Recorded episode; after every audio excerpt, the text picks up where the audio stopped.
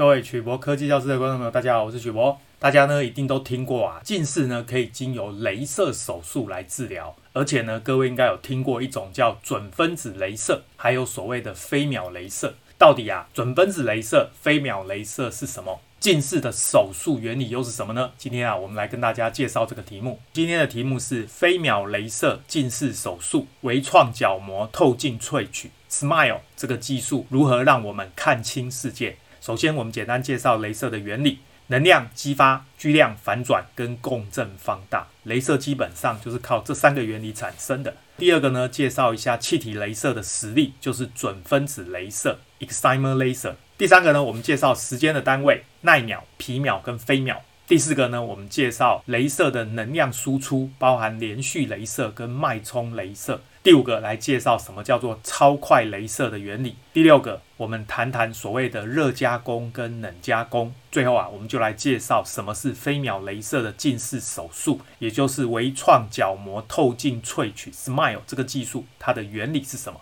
今天呢，我们参考的网站是大学眼科的网站。雷射光的产生有三个步骤，第一个步骤称为能量激发 （pumping），也就是外加能量、光能或电能，让电子由低能量的状态跳跃到高能量的状态。当电子呢从高能量的状态落回低能量的状态，就会产生能量，释放出来的能量通常以光能的形式。左边这个图呢是一颗原子，所以呢，当光或电照射到这一颗原子的时候，电子就会从低能量的状态跳跃到高能量的状态。当电子从高能量的状态呢调回低能量的状态，就会放出光。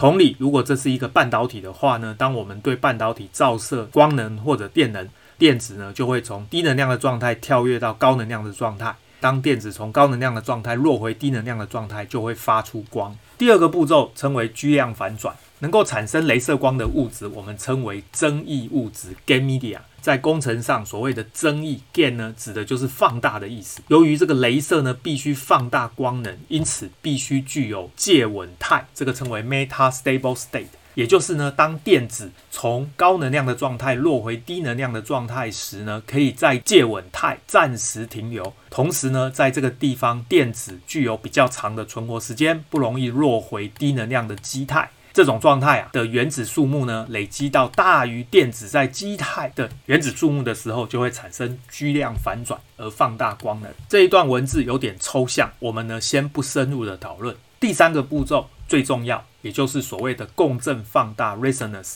在发光区外面要加一对共振腔 （cavity）。这个共振腔啊，其实就是可以用一对镜子组成。当光束啊在左右两个反射镜之间呢来回反射的时候，就会不停地经过发光区吸收光能，最后啊产生共振，使光的能量放大。激发雷射光的方法有两种，一种呢称为光激发光 （PL，photoluminescence）。我们以固态雷射为例，固态的晶体呢是以蓝宝石为基材，里面呢掺杂钛原子，真正发光的是钛原子。这一种镭射呢，就称为钛蓝宝石镭射。当我们对这个晶体照射光源的时候，钛原子吸收了光源之后，电子就会从低能量状态跳跃到高能量的状态。同时呢，当电子从高能量的状态落回低能量的状态，就会产生光。而这个光呢，被左右这两个反射镜来回反射，这个就称为共振腔。左边的反射镜百分之百反射，右边的反射镜是百分之九十五反射，百分之五穿透。那么镭射光呢，在这个共振腔内不停地来回反射，吸收这个能量，放大之后呢，从右边穿透百分之五出来，就会变成这个镭射光跑到外面。那么这种光激发光，如果中间产生光的增益物质是气体，就称为气体镭射。它是用光能激发气体原子产生电浆而发光。那么，如果中间这个产生光的增益物质是液体的话，称为液体镭射。它是以光能激发液体的染料分子产生能量激发而发光。那么，如果中间这个增益物质呢是固体的，就称为固态镭射。它是用光能激发固体原子。产生能量激发而发光，所以这个例子钛蓝宝石镭射就是一种固态镭射。那么我们刚刚介绍的气体镭射，其中有一个例子就叫准分子镭射 （excimer laser）。目前啊，商业上使用最广泛的气体镭射是准分子镭射。可以在晶圆厂里面做光照曝光，也可以用在医院内呢进行医疗手术。准分子镭射呢，是把七 A 族的氟氯跟八 A 族的氦氖氬氪这些气体混合起来，称为气体镭射。在晶圆厂里面呢，最常使用的是氟化氪的气体镭射，就是 KrF。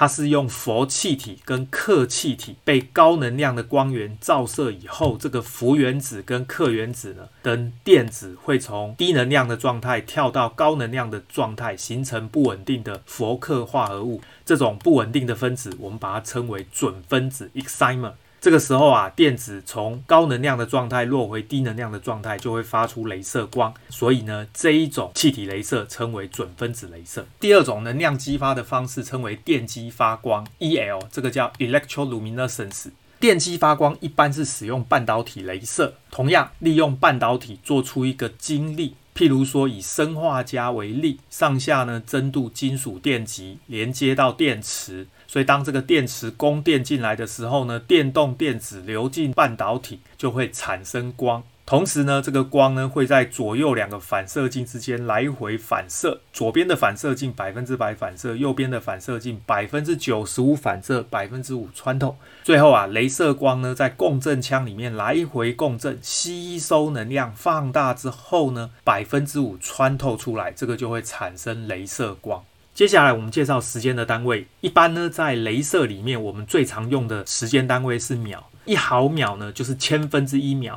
一微秒呢是百万分之一秒，一奈秒是十亿分之一秒，一皮秒是一兆分之一秒，一飞秒呢是一千兆分之一秒。所以各位发现呢，越往下面啊，它的这个时间就是越短。那么镭射的能量输出主要分成两种，一种称为连续镭射，叫 continuous wave（CW）。这个镭射呢发出连续的光波，就好像水龙头的水呢连续流出来一样。通常啊是固定每秒钟输出多少功率，而且只能使用平均输出功率来描述这个连续镭射输出的能量。第二种叫脉冲镭射 （pulse laser）。它的镭射光啊，发出来的是不连续的脉冲光波，就好像机关枪的子弹一颗一颗发射出来一样。我们看下面这个图，当我把镭射打开的时候呢，镭射光的功率呢就直接跳升到一个固定的数值，之后呢就一直发射出连续的功率这样的镭射光。脉冲镭射呢，它实际上是在一个瞬间打开，发出一个镭射光之后呢关闭。再过一个瞬间，再打开发射一个镭射光，再关闭；再过一个瞬间，打开发射镭射光，再关闭，以此类推。所以呢，左边这个图呢，打开水龙头，这个水就一直流出来，称为连续镭射。右边这个图呢，好像机关枪，我发射一个子弹，它就打出一个子弹，再关起来，再打出第二个子弹，再关起来，再打出第三个子弹，再关起来。这个呢，我们就称为脉冲镭射。接下来我们就要介绍什么叫做超快镭射，这个我们称为 ultra fast laser。各位记得，功率瓦特会等于能量焦耳除以时间秒，所以啊，我们的功率实际上呢是每秒发射多少能量。那么，因为镭射的能量呢，输出的方式是连续镭射 （CW） 或者脉冲镭射 （pulsed laser）。实物上呢，我们可以使用品质开关 （Q switch） 或者周灸 （chirp） 或者锁膜技术 （Mode locking） 来产生镭射脉冲。而且呢，这个脉冲的时间呐、控制在皮秒的就称为皮秒镭射。控制在飞秒的就称为飞秒镭射，这些镭射啊，在工业上的应用更广，我们统称为超快镭射 （ultra fast laser）。我们来看一下这个示意图。首先呢，镭射的共振腔把镭射共振放大之后呢，经过所谓的正射散介质。进行展平射散，再经过增益介质让功率放大，放大之后呢，再经由负射散介质压缩时间，这个时候呢，就可以得到一个时间非常短的瞬间，打出来一套脉冲的镭射。这个时间呢越短，这个功率就会瞬间越强，这个时候啊，就产生我们所谓的皮秒雷射或者飞秒雷射。奈秒、皮秒、飞秒雷射拿来加工有什么差别呢？首先啊，所谓的热加工是使用奈秒雷射或者皮秒雷射，加热的时候呢，材料啊会变成液体，最后呢再变成气体蒸发。所以各位看左边这个图，一个奈秒雷射，也就是十亿分之一秒。打出一个镭射光穿孔，结果呢，各位发现这个边边啊的金属呢，先变成液体，然后再蒸发、再凝固，所以就产生毛边。如果是皮秒镭射，也就是一兆分之一秒，瞬间产生很大的功率，打到金属上，一样产生一个洞，边边呢微微的有一点点金属融化的痕迹，这个我们就称为热加工。那所谓的冷加工是使用飞秒镭射，让材料呢在一瞬间受热，从固体就直接转变成气态的电浆。所以这个图很明显，用飞秒镭射打到这个金属的时候呢，它会让金属直接变成气体电浆，因此呢表面就没有任何的毛边，非常的漂亮光滑的表面。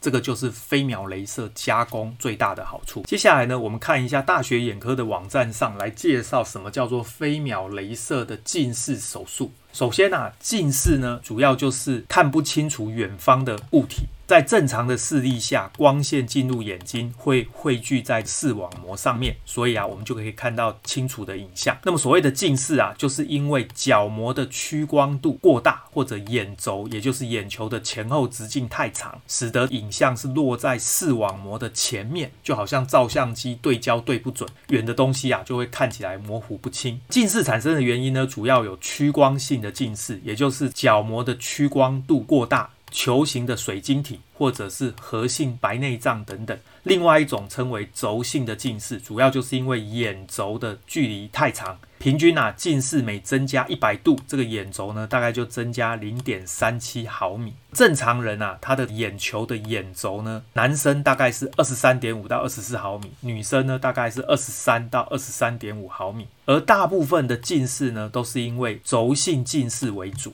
那么眼轴太长也会产生许多眼睛的并发症，譬如说视网膜剥离啦、黄斑部病变啊，甚至是青光眼、白内障等等，严重还会导致失明。所以呢，必须从小就开始预防跟控制视力。我们来看下面这个示意图哈，这个是我们的角膜，这个是水晶体，后面呢是我们成像的视网膜。正常的眼球啊，物体的光呢进到眼球之后呢，是落在视网膜上，就可以看得很清楚。这个橘色的线称为焦点。近视的时候呢，可能是因为这个角膜的曲率过大，也可能是因为水晶体的形状不对，造成呢物体的光线呢落在视网膜的前面，所以焦点便在这个地方，没有办法落到视网膜上，这个就会形成近视。如果是高度近视的话，就代表不管是角膜或水晶体的问题，让物体聚焦的焦点。距离视网膜更远，这个就是称为高度近视。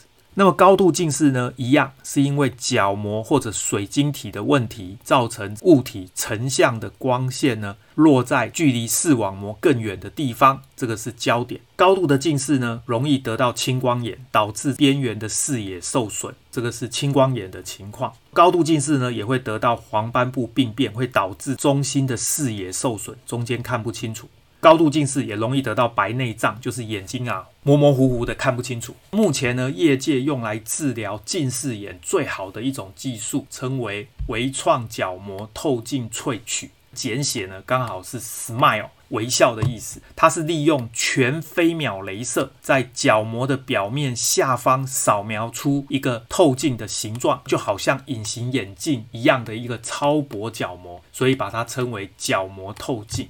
医生呢，必须依照每个人的状况，也就是我们近视的状况，来决定角膜透镜的大小跟厚度。然后呢，透过一个微小的切口来取出这个角膜透镜，来改变角膜的弧度，这样呢，就可以改善近视突出的角膜或者散光的不规则角膜，让光线能够正确的聚焦在视网膜上。就可以矫正近视或者散光，同时啊，保持着角膜表面的完整性，缩短角膜跟视力的恢复期，来维持角膜跟视力的稳定度。它的步骤有三个，第一个步骤是制作角膜透镜，在十八到二十八秒的时间呢，使用飞秒镭射在角膜表面的上面跟下面啊，扫描出角膜透镜。所以呢，用镭射光扫过这整个角膜一个平面。下面跟一个平面上面扫完之后呢，取出角膜透镜，利用飞秒镭射扫描一个大概二到四毫米的微小接口来取出这个角膜透镜。所以呢，大概用飞秒镭射在这个地方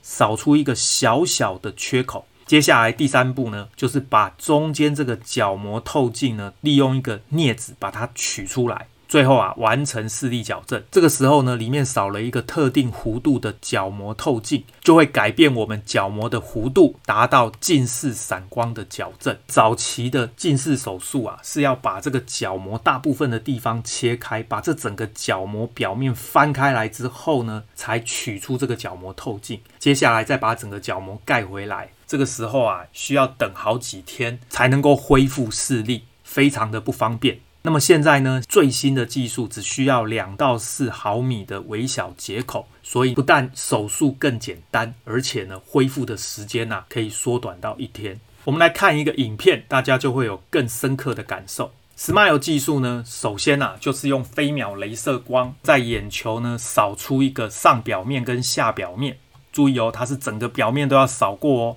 所以上表面扫一次，下表面扫一次之后呢，就有一个角膜透镜。接下来呢，在边边呢开一个小口，然后呢用一个镊子呢伸进去，把这一个角膜透镜呢给取出。这样子呢，我们的角膜弧度就会改变，就可以来矫正视力。我们刚刚说过，所谓飞秒雷射呢，就是在一个飞秒，也就是一千兆分之一秒的瞬间呢，打出一个极高的功率到我们的眼球上，所以呢，切割完的边边呐、啊，会非常的平整。对我们的眼球伤害也会变得很小。如果是使用皮秒或耐秒呢，切割我们的眼球角膜呢，就可能会造成这种毛边。这就是为什么我们要用全飞秒镭射来进行这个手术，因为呢，它对我们的组织啊破坏的最少，伤害也最小。好，我们今天呢就很简单的跟大家介绍镭射产生的原理，主要就是能量激发、巨量反转跟共振放大。使用飞秒镭射，可以在一兆分之一秒的瞬间呢，就发射出一个非常高功率的镭射。这个时候啊，切割我们的组织呢，产生的伤害最小。所以呢，科学家就使用飞秒镭射来做这个眼球的近视手术。这一种 SMILE 雷射手术的技术呢，其实已经发明超过十年的时间，在实物的临床上呢，算是蛮安全的一种方式。虽然呢，在国外也曾经发生过手术失败的例子，不过呢，非常少见。大家如果对这样的手术有兴趣，记得一定要去询问专科医师，也就是眼科医师的意见。我相信呢，眼科医师会依据每个人的状况，给你最好的意见，让你决定适不适合动这样的手术。我们今天的节目到这边，各位啊，对于飞秒镭射或者是近视手术有任何问题，欢迎大家发表在影片的下方，我们再来讨论。谢谢大家，晚安，拜拜。